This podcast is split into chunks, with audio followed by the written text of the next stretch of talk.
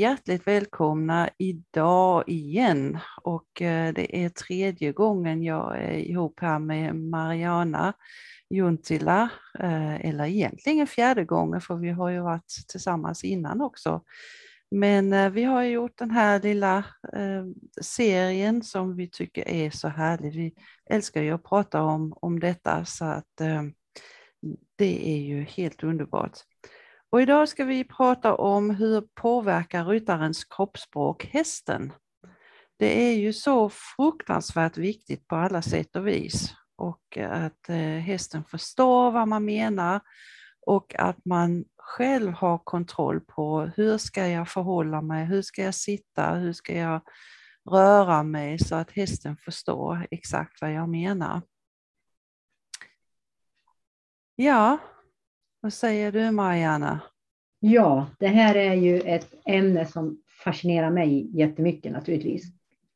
Eh, det är därför jag håller på med den här yogan och så vidare för att stabilisera mig själv som ryttare så att jag vet vad jag gör med min kropp. För det är ju så att kroppsspråket är jätteviktigt när vi umgås med djur överhuvudtaget. Det är ju med människor med naturligtvis. Man kan ju se på en, en människa man möter om man har liksom Eh, framåtlutad och slokade axlar och blicken nerfälld och eh, ja, ser allmänt ledsen ut, då vet man ju att saker och ting inte är så bra just då. Mm.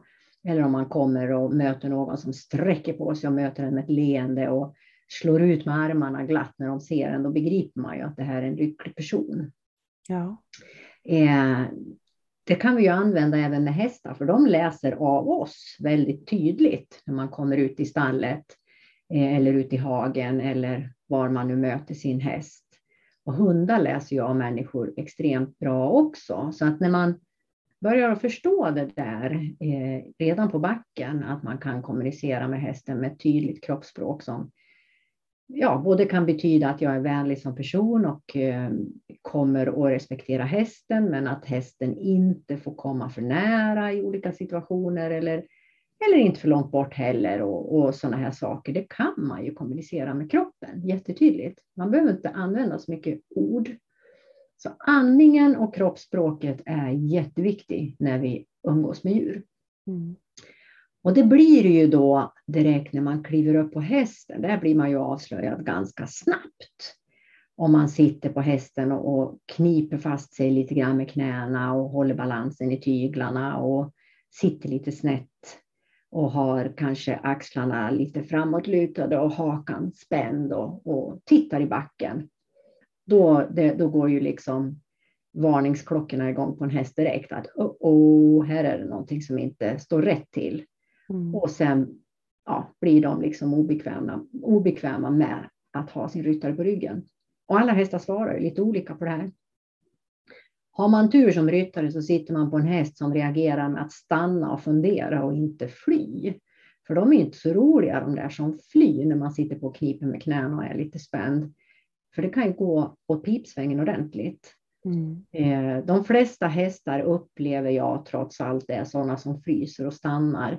Eh, och de är bäst, för då får man ju chansen att rätta till sig utan, eller med minimal Eh, risk för att åka av när hästen har dragit. Eh, vad som brukar hända då, det är att ryttaren kniper lite till i knäna och sen smackar man och så driver man och så blir man ivrig och hästen går inte framåt och så får den epitetet lathäst eller den lyssnar inte eller den går inte fram. Mm. Och den gör ju faktiskt bara det ryttaren signalerar. Eh, den, ryttaren klämmer med knäna vilket gör att hästen inte vill gå fram Sitter det ryttaren dessutom väldigt spänd så, så lyssnar bara hästen på de här spända signalerna och energiflödena istället för att börja lista ut vad matte vill. För det är inte hästens starka sida att tänka ut att undra vilken av de här 750 signalerna och spänningarna jag ska lyssna på. Undrar om det är den där att hon menar att jag ska gå framåt eller ska jag gå bakåt eller ska jag gå uppåt eller vad håller vi på med? Det kan inte hästen nysta ut, tyvärr. Och, och där har jag ju en, en tanke som jag ofta eh, tänker på. Det är just att när, när eh, barn kommer på ridskola till exempel och de ska lära sig att rida. Och de här hästarna de är ju lite avtrubbade eftersom alla möjliga rider på dem och alla rider olika. Och då får de höra liksom, ja men det är bara att banka på dem så går de fram. Ja. Och, och jag har faktiskt ett exempel eh, som jag alltid drar fram. Jag har ju handlat hästar i många år och där hade jag fått en ponny eh, som var super, super bra utbildad och, och, väldigt känslig, men, men lugn och fin. Alltså verkligen en superbra ponny. Mm. Och eh, där kommer det en och, och, vi kände dem lite grann innan, visste hon hade ridit på ridskola i, ett tag. Um, så att hon satte sig upp och jag stod och höll hästen och, och sa, ja men fixar du det här nu? Ja, ja det är bra, du kan bara släppa. Och så drar hon ut benen och så bankar hon till hästen för att få den att gå framåt. Och jag kan ju säga det, hon satt kvar men uh, hästen han hängde upp i luften ett tag där. Ja. ja. Och det är ju just sådana här saker att hästen liksom skrik inte på mig, var det någon kompis till mig som sa, skrik mm. inte på mig. Precis. Använd de där små hjälparna. Ja, det var bara en liten flik där jag tänkte jag skulle berätta. Det där är väldigt bra. Det är ett väldigt bra exempel, för det är väldigt talande för hur faktiskt hästar fungerar. Och just det där med skrik inte åt mig, det behövs inte, utan man ska ha de där subtila, lätta hjälperna eh, alltid när man umgås med en häst, även när man måste renodla framåtbjudning på en så en häst som har blivit riden tokigt så att den inte tar bjudning längre, när den inte förstår. Och det gör den ju inte för att den är lat, utan det är helt enkelt att den inte förstår. Den har fått för många signaler för Eh, snabbt in på varandra över längre tid. Så är nog lite svårt att släppa alla signaler och börja om. Men alla hästar kan det. Alla kan släppa det gamla och börja med något nytt. Bara ryttaren är skicklig nog att verkligen börja med något nytt. Så man inte börjar med något halvdant, att man tänker att ja, jag kanske släpper lite på trycket. Det går inte. Man måste släppa trycket allt och helt och hållet och börja om från början. Och då går det ganska fort. Man får liksom en ny sida, en, en, ett vitt blad i blocket att börja jobba med om man verkligen börjar om från början. Och då kan jag bestämma eh, hur jag vill kommunicera med min häst. Hur lätt vill jag vara med hjälperna? Och eh, hur, hur vill jag ha den här ridningen? Hur vill jag ha relationen med hästen? Och det går alltid att ändra, även på en gammal ridskolehäst. Det är det som är så skönt med hästar, att de är så förlåtande och man kan alltid börja om och göra rätt. Mm. Så just det här med när man sitter med, man, man, har en, kanske en dålig handposition, den är för hög eller för låg, eller man har lagt händerna på manken, alldeles för kort tygel. Eh, man sitter och tjuvhåller balansen i tyglarna mm. som man egentligen alltid sitter med handbromsen i. Eh, en sån häst den blir överlycklig om matte helt plötsligt en dag kommer på att jag tänker banne mig inte ens hålla i tyglarna idag när jag rider, utan de, jag gör en knut på halsen på tygen och sen så får de hänga där och så rider jag från sätet och framåt. Eh, en sån häst blir ju jättelycklig. Och sen kan man börja lära om med att få det här fina stödet istället och kommunikationen som jag pratade om tidigare, att man håller sin häst i handen lite grann och inte mm inte bär runt på den eller håller sin egen balans i tygen. Eh, och det är samma med skänklar. Har de alltid varit lite skakiga, lite för långt bak? Det är jättevanligt fel att ryttare sitter med båda skänklarna ojämnt för långt bak. Så ena skänken är kanske 5 cm för långt bak och den andra är 10 cm för långt bak. För det är en ganska vanlig syn. Mm. Då går alltså ryttaren och ber hästen ideligen varje steg den går att göra en skänkelvikning, lite olika mycket på den ena sidan och, och, lite mindre på den andra. Och samtidigt vill vi att den ska gå framåt och då, det blir en jättesvår ekvation för hästen.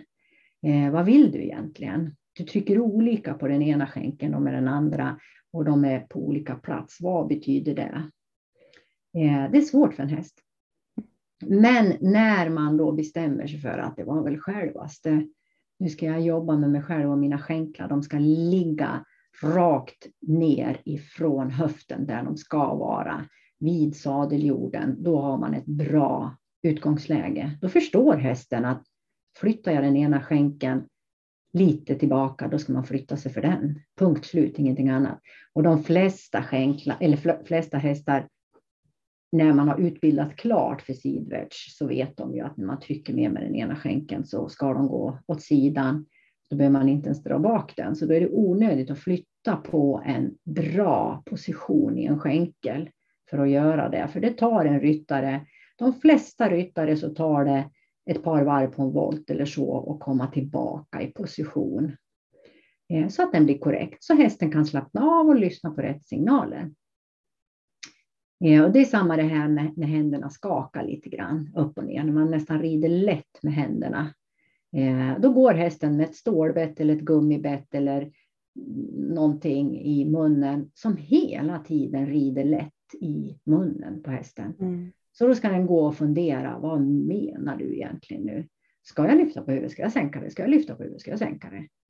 Hästen har ju ingen aning om att det där är ryttaren som gör fel. Den kan ju inte tänka, ja, ja, ja, nu snart lugnar hon ner sig, eller hon menar ingenting, hon har bara taskig balans. Det kan ju inte hästen tänka. Så att då blir det lite besvärligt. Mm. Eller när man skjuter snett. Liksom. Ja, det, det, är ju väldigt vanligt. Alltså, vi har ju den här gripreflexen när vi är lite osäkra. Mm. Uh, och, och jag brukar rekommendera, ja men kan du inte hålla händerna still eller är du lite nervös så kan du ha en stropp i sadeln mm. och så håll i den istället för att hålla hästen i munnen. Mm. För det, det, blir lite panikartat och, och, som du säger så stoppar man hästen och så vill man ha fram den och det blir liksom ryckigt alltihopa och den förstår inte riktigt vad man menar. Nej, det, det är verkligen så. Och det är alltså eh, av största vikt för hästens möjlighet att överhuvudtaget röra sig så bra som möjligt, så rakt som möjligt och så ändamålsenligt som möjligt för att för hästens skull, för hästens hållbarhet och välmående när den bär en ryttare på ryggen. Så det är av största vikt för den hästen att ryttaren förstår sin roll i, den här, i det här spelet, i det här samspelet. Att ryttaren måste vara så still och så bra och så följsam på rätt ställe som möjligt för att hästen ska förstå.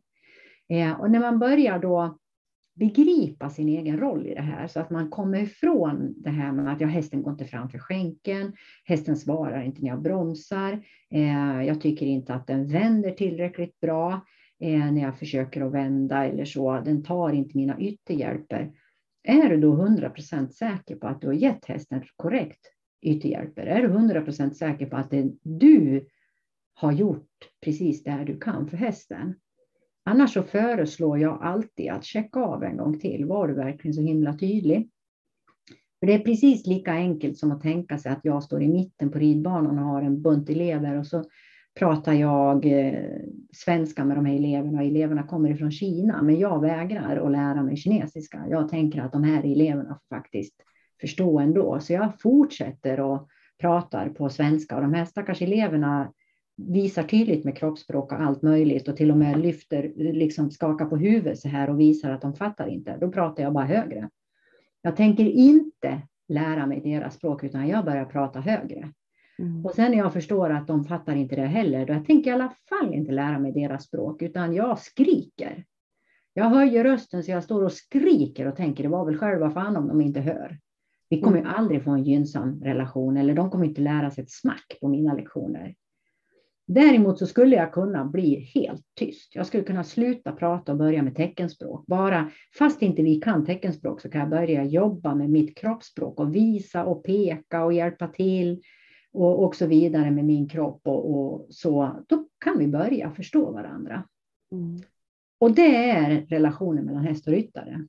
Så ser den ut. Så, så svår är den, så det spelar ingen roll hur högt jag skriker eller hur hårt jag sparkar om inte jag lär mig att kommunicera med hästen på hästens språk, då är det liksom kört. Då kommer vi inte att kommunicera särskilt bra.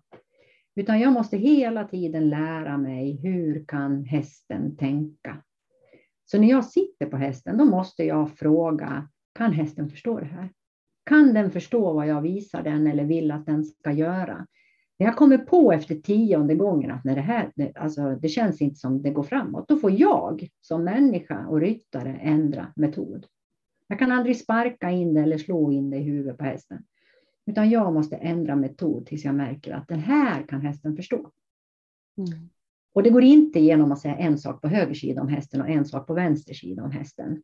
Utan man måste vara lite mera tydlig. Eh, en sak i taget och en eh, kommunikation, en instruktion i taget till hästen. Då börjar den förstå.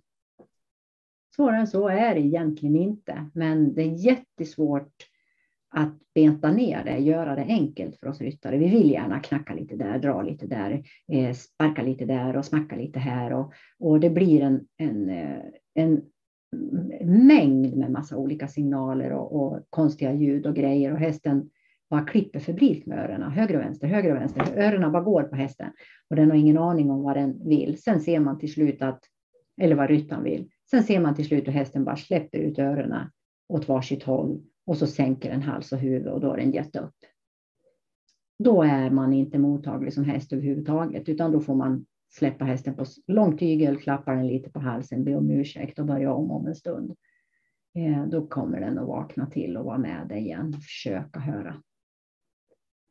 Detta gör ju också om man är tydlig med, med sin kropp och, och alltihopa, en, eh, att man, hästen får tillit till en, att den att den mm. förstår vad du menar, eh, så inte att den är, är rädd för, ja men nu, nu förstår jag inte och nu, nu blir hon arg om en liten stund eller så eh, trycker hon till där eller mm. så vidare. Så att det gör väldigt mycket med tilliten. Ja, det gör det. Det gör väldigt mycket med tilliten och det är alltså allting handlar egentligen om tillit och förståelse i relation mellan häst och ryttare. Eh, och det här ser man ju, de här ryttarna som är fantastiskt bra på sina hästar. De har ju en oerhörd, eh, deras hästar har en oerhörd tillit till sin ägare, sin ryttare. Eh, och det är ett fint band att se och det syns oerhört tydligt. Eh, det finns några lägen i dressyren när man rider dressyr och hoppning också, men, men det är lättare att förstå kanske i dressyren eh, när man ser hur tokigt det kan bli när inte ryttaren har koll på vad den gör eller vad den har, vad den, eh, när inte ryttaren vet var man har sina kroppsdelar. Och det är till exempel när man jämför med hur folk rider en skänkelvikning och en öppna. Egentligen två ganska enkla övningar. Framförallt är det väldigt enkelt för hästen att utföra det. De har inga som helst problem att gå eh, sidvärts för en skänkelvikning eller gå i en öppna för rätta hjälper i en öppna. Däremot så har ryttarna väldigt svårt rent generellt att rida rätt i skillnad på en skänkelvikning och en öppna. Eh, och om man tänker sig att en häst gör en skänkelvikning, då ska den ju flytta sig för den ena skänkeln åt andra hållet. Punkt slut. Den ska ju gå sidvärts, tvära framför och förbi med det inre benparet mot det yttre. Den ska gå åt sidan och det ska den göra för en flyttande skänkel. Eh, den ska gå från innersidan till yttersidans tygel i princip. Parallellt med ett spår kan man säga, så ska den flytta sig. Medan en häst i en öppna bara ska ställa framdelen innanför bakdelens spår och fortsätta med baken på det nämnda spåret. Och sen ska framdelen gå innanför. Och börjar man då som ryttare, alltså framdelsvänd, eller eh, öppnan är ju en, hästen går framåt med baken kvar på spåret och framdelen innanför. Men frambenen går ju lite lätt framåt sidvärts, men det är inte alls att jämföra med en skänkelvikning. Så om man då sitter och rider den öppna på ett fyrkantsspår på långsidan och gör det generalfelet som många ryttare gör, att dra bak innerskänken. Då har du ju bett om en skänkelvikning i en öppna. Mm. Eh, och vilken skolad häst som helst, halv, alltså det räcker med en fyraåring som vet att den ska flytta sig för innerskänkel. Gör du så när du styr in framdelen innanför spåret på en öppna, då kommer hästen att göra en halvtaskig skänkelvikning genom hela långsidan. Det blir aldrig en öppna av det. Och så blir man arg som ryttare och så kanske man drar mer i innertygen och det är också jättevanligt att man drar bakåt i innertygen. Det är alltså förhållande tygeltag. istället för att styra in framdelen, vilket är jätteviktigt att man gör på rätt sätt i en öppna. Annars så kommer hästen bara ställa sig i vänstersidan, till exempel om du rider en vänsteröppna, och så drar hästen eh, bara in, eh, utbogen till ytter och sen flyttar ryttaren innerskänken lite bakåt. Ja, då tänker hästen att jaha, ska, här ska jag, titta, eller ska jag bromsa lite på vänstersidan och sen ska jag flytta mig lite åt sidan med, med innerbenparet här och ja, då blir det någon sån här halvtaskig skänkelvikning när hästen tittar lite lätt åt vänster samtidigt som den bromsar. Det blir inte någonting av det. Det blir inte ens en halvdålig skänkelvikning för man tappar bjudningen helt. Så man måste vara noga med det. Man måste känna vart har man innerskänken i en öppna och vart har man innerskänken i en skänkelvikning. Mm. Hur sitter man som ryttare i en skänkelvikning? Jo, man sitter mitt över hästen. Hur sitter man i en öppna? Jo, man har lite mera vikt på vänster eller på inner om man nu går i vänster öppna. Man har alltså mer vikt på inner skinka. Eh, jag vill inte säga sittben, för sittbenen är så förskräckligt hårda, så jag vill inte att någon ryttare ska sitta och känna att de ska trycka ner sina sittben i ryggen på hästen, för det är en obehaglig ridning. Men platta ut skinkan och känn efter och lägg lite mer vikt på den. Och då får man alltså inte lägga vikt på ett sådant sätt som man viker sig i sidan. Och det är jättevanligt att man då trampar man ner och så viker man sig i sidan och så får man som ett brock på utsidan av sin kropp där hästen flyr ut. Och då har man fortfarande ingen öppna, utan då har man någon annan konstig böj för att kroppen på ryttaren inte rider den öppna, utan kroppen på ryttaren rider något helt annat som hästen går, omkring, går omkring och funderar på. Vad är det här för någonting? Då ser ryttaren ut som en mäla och hästen blir se ut som en mäla, men det blir ingen öppna. Så att det är jätteviktigt det här att man har koll på vad gör jag för någonting? Och vill jag verkligen bromsa med innehanden? för det är precis vad man gör när man drar den rakt bak, när man gör en förhållning. Eh, även när man då tänker sig att Nej, men jag ställer ju bara lite, ja, men då måste du se till så ställningen kommer igenom och sen får du sluta dra. Slutar du inte dra, då kommer hästen att stanna eller bromsa. Och eftersom öppnan i sig är i princip första gradens avsamling så har du ju bromsen där i redan. Du behöver inte rida du behöver inte bromsa manuellt i en öppna. Det gör rörelsen i sig. Det är därför den är samlande. Och då måste man komma ihåg igen att vad är samlande? Är det att bromsa eller är det att korta och höja stegen? Så man har koll på vad man håller på med. Annars blir det jättesvårt för hästen att begripa. Eh, så man behöver ha bra koll själv eller ha en bra tränare som faktiskt kan vägleda ryttaren varje steg. Vad händer om jag tappar innertygen? Vad händer om jag tappar yttertygen? Vad händer om jag drar i innertygen och vad händer om jag drar i yttertygen? Ryttaren måste veta det här, annars måste tränaren förklara det här. Och vad händer om jag sitter fel? Om jag sitter som i en skänkelvikning i en öppna. Blir det en skänkelöppna då, eller vad blir det för någonting? Det är liksom, eh, sitter jag som i en öppna i en skänkelvikning, vad blir det då? Blir det en öppna vikning? Eller vad gör vi för någonting? Så vi har klart för oss. Det är så viktigt. Ja, och ibland så, så vill man ju också, om, om hästen liksom inte reagerar, så vill man ju överdriva eh, sitt eget kroppsspråk och, och det kan bli fel. Det är mm. ju mycket bättre att göra rörelsen flera gånger mm. och, och, få in rätt. Alltså, det, det, är ju så om man ska lära en häst att göra någonting. Det, det, det var någonting som jag uppfattade när jag var ung. Det gick lång, lång tid innan jag hade koll på min kropp, eh, även om jag hade ridit i många år.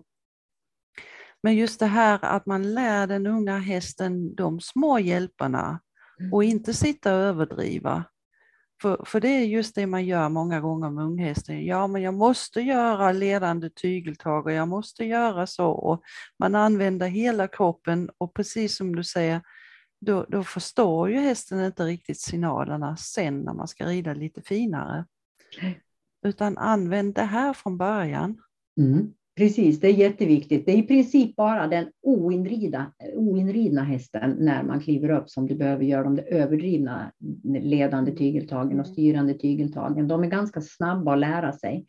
Eh, däremot sen när man fastnar, vilket man ofta gör som ryttare, man fastnar i handen. Det är ett jättevanligt problem. Mm. Då brukar man ofta vara tvungen att överdriva eh, den ledande tygen till exempel då man ska vända eller i en baktidsvändning till exempel där många tror att man ska vända för ytterskänkeln.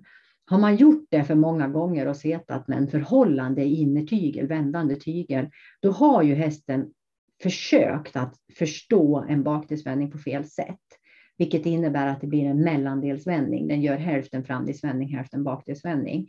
Eh, och ryttaren kanske inte känner det där. När man då kliver upp och har fått klart för sig att oj, vad jag gör fel, då brukar man vara tvungen att leda loss hästen ganska överdrivet för att verkligen få den att förstå att du ska alltså bara gå runt med framdelen, runt din bakdel. Annars så eh, då, då måste man liksom renodla, bli övertydlig.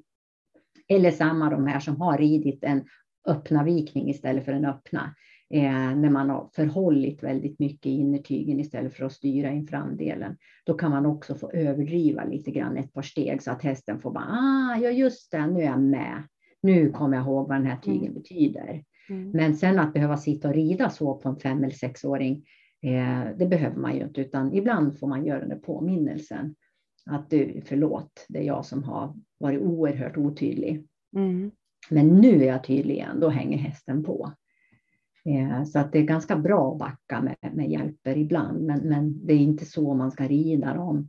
Man ser ibland att folk, jag har gjort det själv många gånger också, eftersom jag har ridit in mina hästar själv och utbildat allihopa, så kan jag komma på mig själv när jag sitter på en nioåring och tänker att det är en ung häst. Och det är det ju i viss mån eftersom utbildningspotentialen fortfarande finns kvar i många, många år.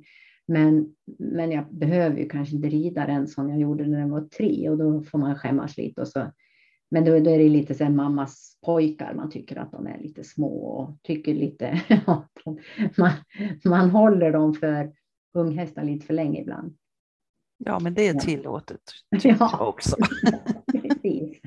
Men eh, och, och det här är, man ser det här även i galoppfattningar, man ser det i slutor, man ser det faktiskt även bara i något så enkelt som att rida på en böjt spår, rida på en volt och spå, få hästen att spåra. Mm. Att sitter du där, tjuvhåller i innertygen och bromsar, då kommer hästen att skicka ut bogen, bara för att den får inte plats i sin egen kropp, för du bromsar på den ena sidan.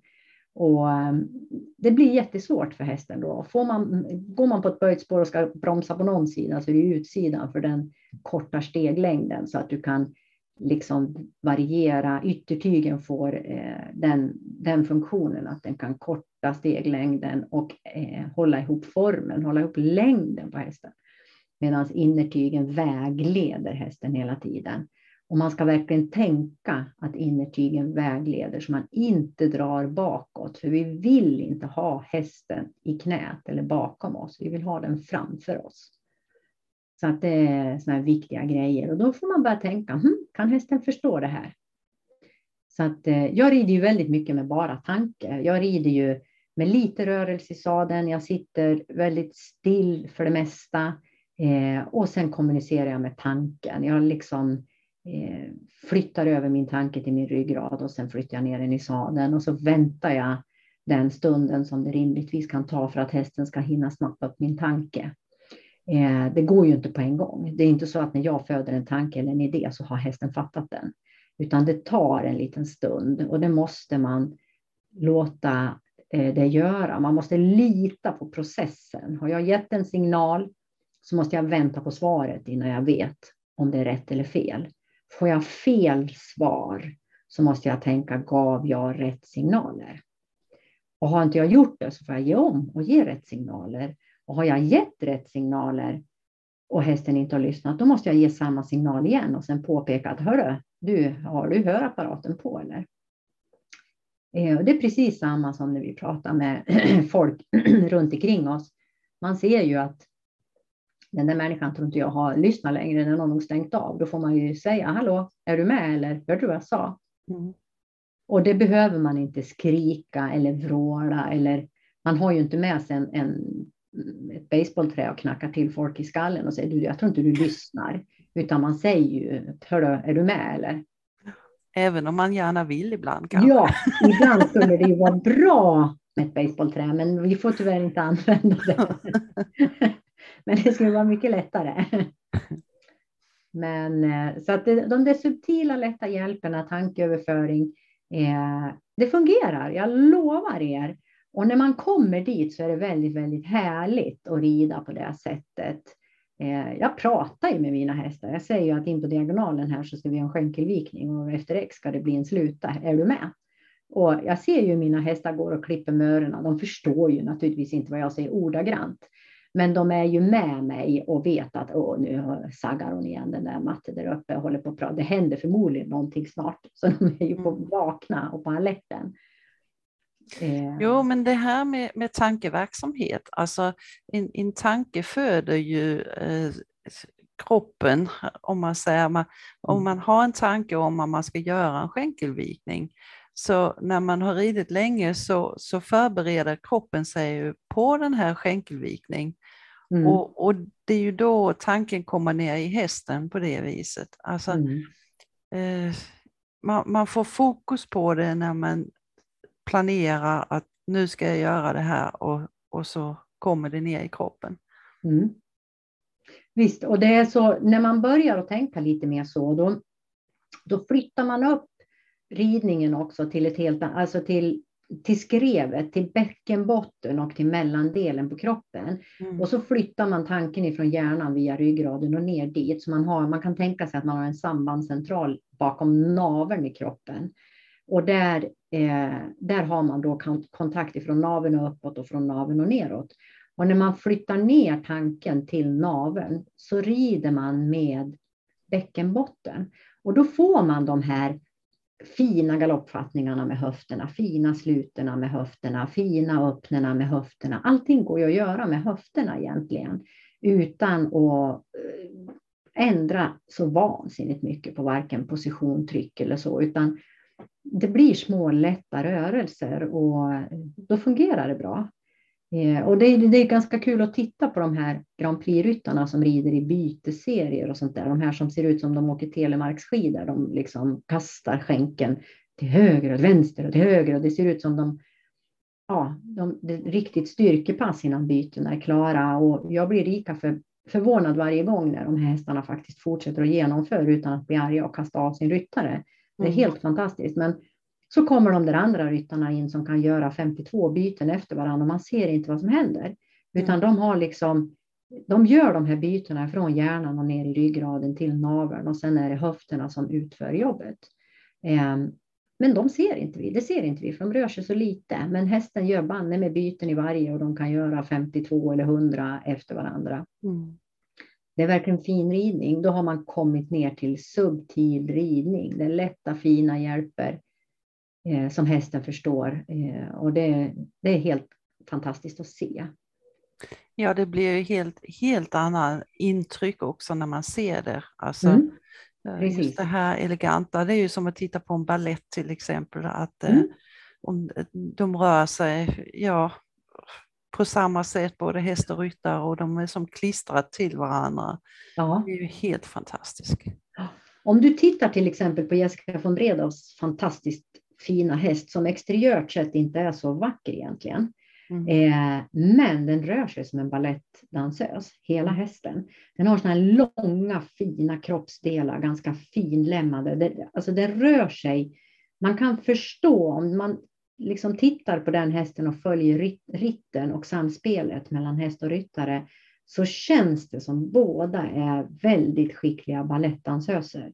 Mm. Det känns verkligen som det och de ser så ut. De, är, de jobbar ifrån centrum av kroppen och ända ut, låter vibrationerna gå hela vägen ut, ända längst ut i fingerspetsarna, tåspetsarna och ända ner i hovarna, upp i öronen och bak i svansen på hästen. Mm. Hela rörelsen i energiflöde går igenom hela det ekipaget och det ser nästan ut som det är samma energiflöde. Det är helt då har man kommit till en väldigt hög nivå med sin mm. ridning tycker jag. Och hästen är ju helt fantastisk. Eh, så att det, det påminner väldigt mycket om ballett, både hos häst och ryttare. Om vi nu återkommer till äh, de lättare klasserna innan vi flyger iväg till det här helt fantastiska. Så tänkte jag också nämna en sak, just det här med att, att ha kroppen rätt när man sitter på hästen. Att man ska vara väldigt noga med att hitta en sadel där man sitter rätt om man nu rider med sadel. För jag har sett ofta, och det behöver inte vara så mycket, men, men om sadeln till exempel är lite grann bakåtlutad så har man alltså ingen chans för att sitta rätt på hästen. Så det, det måste man ju tänka väl över hur sadeln ligger och hur man sitter i den och är sadeln stor nog eller liten nog till, till din kropp. Alltså det, den ska liksom göra att du sitter väl på hästen helt enkelt. Absolut, det är superviktigt. Eh, det är nästan bättre, eller om, om, man nu ska ha en felaktig sadel för din kropp så är det bättre att ha en för stor sadel för då kan du flytta dig mm. dit du vill vara. En för liten sadel, om du har kroppskontroll naturligtvis, så kan man sätta sig där man vill sitta. Däremot eh, en för liten sadel, den förstör ju precis allting och det är ganska vanligt. Det är ganska mm. vanligt att man har för långa lår över ben för mm. sin sadel så att man kryper fram med knäna på kåporna. Mm. Och då blir det per automatik så att man klämmer med, det liksom man håller sig fast lite grann för man får inte en ändamålsenlig sits för den rörelsen hästen gör eller för den takten hästen har. Och då blir det lite svårt att sitta och följa med. Och då så fort du har knipt med knäna, då har skänken åkt upp och åkt bak Mm. Och sen har du flyttat upp dig själv en bit ur sadeln och hamnat på framvalvet. Eh, så det blir så många kedjereaktioner på det som är helt förödande. Precis som när du sitter i en sadel som inte riktigt midjan är så bra på, där man inte har centrum mitt i sadeln. Mm. Då hamnar du bak i bakvalvet på sadeln. Och när du sitter där uppe och rider lätt, då hamnar man direkt i storsits. Då åker skänklarna och knäna långt fram. Du mm. tappar kontakten och känslan med insidan av, av precis överdelen av låret som ska möta sadeln. Du mm. tappar kontakten där och då, då börjar du rida i otakt. Framförallt i galoppen så hamnar du bakom hästen i galoppen. Du måste vara i galoppen på en häst. Och det kan du aldrig vara om du hamnar uppe i bakvalvet på hästen. Nej. Eller på sadeln. Och då åker oftast axlarna lite för långt fram så du blir, mm. du rider hela dressyrpasset som en, en eh, hoppryttare. Och det är inget fel när du ska hoppa. Man ska ha axlarna framför sig i framridning och anridning och så vidare gärna så att hästen förstår att det är hoppning och framåtbjudning vi håller på med. Men, men rider du dressyr eh, så blir det ju inte så bra när du har hamnat i bakvalvet. Det är inte bra i hoppningen heller, men det, det fungerar trots allt där. Mm. Men rider du dressyr och har hamnat där uppe, sitter med axlarna framåt, då kommer du inte att få din häst framför dig. För vi kan vara ganska ärliga vad det gäller hopp och dressyrryttare. Hoppryttarna de drar iväg med hästarna och har ett ganska högt tempo redan från början. Eh, de har framåtbjudning som, som mål ett. Det är ingen som vill hoppa. Det finns några enstaka som vill hoppa med handbromsen i, men de är inte jättemånga. Eh, och det blir inte framgångsrikt så länge. Däremot kan man rida hela dressyrpasset med handbromsen i om man sitter på bakvalvet och försöker hålla mm. balansen. Eh, och då blir det ingen bra ridning. Det blir inte det. Det blir ingen bra kommunikation, kommunikation det blir ingen utveckling. Jag säger inte att det egentligen är skadligt mer än för att utvecklingen uteblir. Eh, men eh, det, det, det, blir ett långa pass och det blir mycket arbete, det blir mycket upprepning. Du kommer att få göra om samma misstag flera hundra gånger istället för att sätta dig rätt i sadeln med rätt utrustning och faktiskt eh, komma vidare. Plus det är ju mycket svårare att sitta ner på en häst där man inte sitter rätt i sadeln. Mm, visst, mm. precis. Så är det ju, så att det är väldigt eh, det är viktigt. Men men sen finns det ju alltid, det finns alltid två sidor av samma mynt och det är ju de här som alltid kommer att byta sadel. Eller man skyller på sadel, eh, ja, sadelmärket eller så, att det var inte mm. tillräckligt dyr sadel. Det, ja. det folket finns ju tyvärr. Eh, så man får inte lägga för mycket eh, men, men det här, just i det här fallet pratar jag inte om, eh, om märket, om, Nej. om den Nej, är det förstår jag, men jag- billig, Mm. utan att den måste ligga rätt och du måste sitta i centrum, Ja. precis som du säger där. Precis. Det kan vara vilken sadel som helst. Ja. Men just att man tänker på det. Jag Ja. har råkat ut för många som, som eh, tycker ja, men det, det är svårt, och, och det är svårt att, att låsa i handen och så vidare. Ja, men har du kollat sadeln? Alltså kolla Mm. från början. Vad är det som, som gör att du har svårt att hålla balansen? Mm, precis. Ja. Det är viktigt. Och, och- och just sadeln och tränset, huvudlaget och eh, sadeln behöver vara bra. Och det är samma där när man ser de här nymoderna huvudlagerna som kommer som sitter fast lite här och var. Och man sätter fast både nosgrimmer i käkremmar och allt möjligt. Alltså det sitter som hela stycken så det finns inte en möjlighet för hästen att röra sig lätt i munnen. Så det är också sådana här tokigheter som börjar komma nu. Mm. Ehm, Men eh, ja, vi får hoppas att det bara är en fluga och försvinner sen. Men eh, utrustningen ska vara väl anpassad för Mm. både häst och ryttare. Annars så blir det svårt. Vi vill inte gå omkring i för stora skor, det gör vi ju inte. Vi köper ju inte storlek 37 när vi är fyra år om vi tror att vi ska sluta på storlek 37, utan vi får faktiskt förhoppningsvis lätt, rätt storlek av skor. Och sen får vi växa och få nya. Så måste det vara även med hästarna. Men eh, ja, det tål att tänkas på. Ja. Eh, just det här med hur man bromsar hästen, det, det tycker jag är ett viktigt eh, som man kan, aldrig kan prata nog om. För det är ju rätt så vanligt att vi som ryttare bromsar hästen i jättemånga olika lägen på många olika sätt. Mm. Och det behöver man vara vaken på som ryttare, att när jag klämmer här med knäna, när jag sitter lite för tungt, eh, när jag lutar mig för mycket framåt, eh, när jag eh, håller balansen i tyglarna. I alla de situationerna bromsar man hästen. Och då när man försöker komma ifrån det, då måste man alltså släppa tygen, sätta sig till rätta, sluta klämma med knäna. Alltså det går inte att göra lite. Det går inte att släppa lite grann på tygen och kanske lätta lite på trycket i knäna, utan man måste faktiskt ändra sig helt och hållet för att hästen ska begripa eh, att nu menar inte matte broms längre med hela kroppen, utan nu menar hon framåt. Och det där tycker jag man ska tänka på när man kliver upp på sin häst och sätter sig till rätta. Då tycker jag verkligen att man ska börja med att tänka, kan min häst möjligen begripa att den ska gå framåt? Tills jag säger någonting annat när jag sitter på det här viset. Så att man bara analyserar. Bara analyserar, vad, vad gör jag nu? För då har vi faktiskt kommit till steg ett i, i utbildningsskalan för både häst och ryttare. Alltså takt för häst, positivt tänkande för ryttare. Att är det här verkligen framåtbjudning eller vad är det jag presenterar för min häst när jag kliver upp?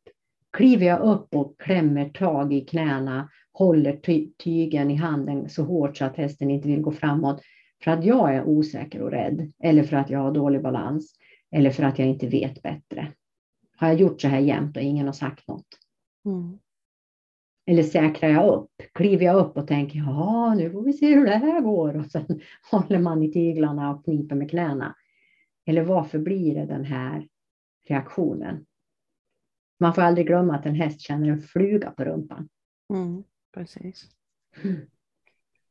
Och där kan det ju vara bra, som vi också har pratat om innan, filma, se hur man sitter, eh, eller en spegel i ridhuset, kolla upp noga hur man sitter, så man sitter rakt över hästen, stigbyglarna är lika långa och, och så vidare. Alltså, det är inte för inget att man alltid har fått lära sig det. Nej. Det är jättebra. Och sen släppa stigbyglarna. Eh, nu tycker inte jag att man ska rida utan stigbyglar utan någon form av grundbalans för att det blir faktiskt bara värre för eh, hästen. Det är ofta man hör det där, ah, släpp stigbyglarna, jag fick minsann sitta på ridskolan när jag var åtta år utan och studsa runt. Eh, alltså det gäller ju att man bara är åtta år och liten då, men när man är vuxen och börjar med såna här grejer och studsar runt, då måste man lite grann tänka på hästens rygg. Ehm, men däremot att man börjar och försöker släppa stigbyglarna stundtals, små korta pass och blir bättre i sin balans. Det kan man göra och sen ska man träna sin balans på backen. Ehm, och det finns ju alla möjliga övningar. Man kan eh, stå på ett ben och alla möjliga saker. Det är väldigt enkelt att utmana balansen så att man får en bättre balans innan man gör all balansövning på hästryggen.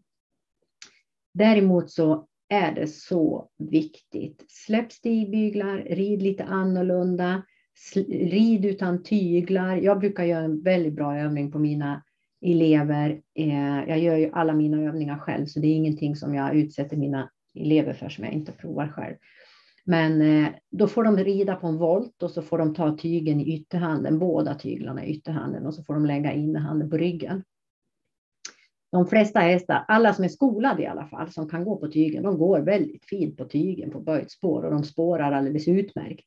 För det finns ingen ryttare som klarar av att sitta så utan att sitta mitt i sadeln och hitta balansen och sluta dra och slita hästen i munnen. För det går inte att hålla balansen med en hand på, i båda tyglarna, utan du måste ha med dig den där innerhanden som ska tjuvdra innertygen för att det ska bli rätt för ryttaren att hålla balansen med det här tygeltaget.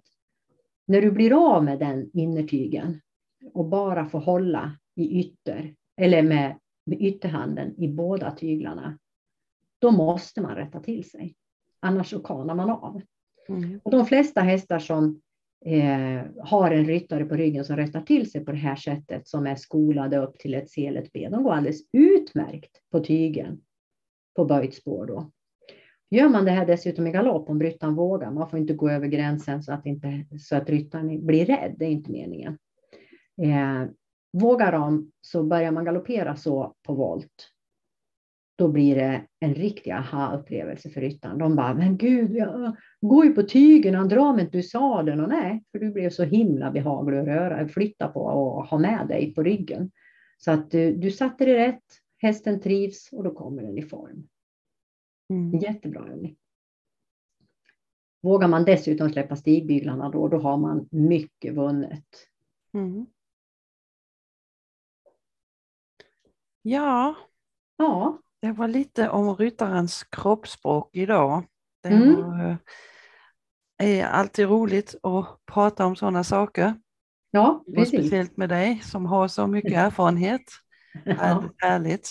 Så tack så hemskt mycket för att du kom idag och eh, vi får se om vi fortsätter Ska vi ha en gång till eller vad tycker du? ja, jag tycker väl vi kör så länge vi har något att prata om. Och vad tycker ja. du? jo då, absolut. Hur många år blev det? Men tack så mycket för idag och så hörs och ses vi. Och tack alla ni som lyssnade. Ha det så tack bra. själv för att jag fick vara med igen. Jag tänkte nästan bara lägga in en liten passus att om det är någon som lyssnar där ute och tycker att det här är kul och lyssnar på mig och Anne så går det ju utmärkt att komma med önskemål. Eh, vad skulle ni vilja att vi pratar om nästa gång? Eh, är det så att vi känner att vi har eh, kompetens och erfarenhet av det så tar vi naturligtvis upp det. Mm. Eller vad säger du? Ja, det låter ja. som en bra idé. Ja, jättebra. Kanon, tack för mig. Tack för idag. Och glad påsk allihopa. Ja, glad påsk.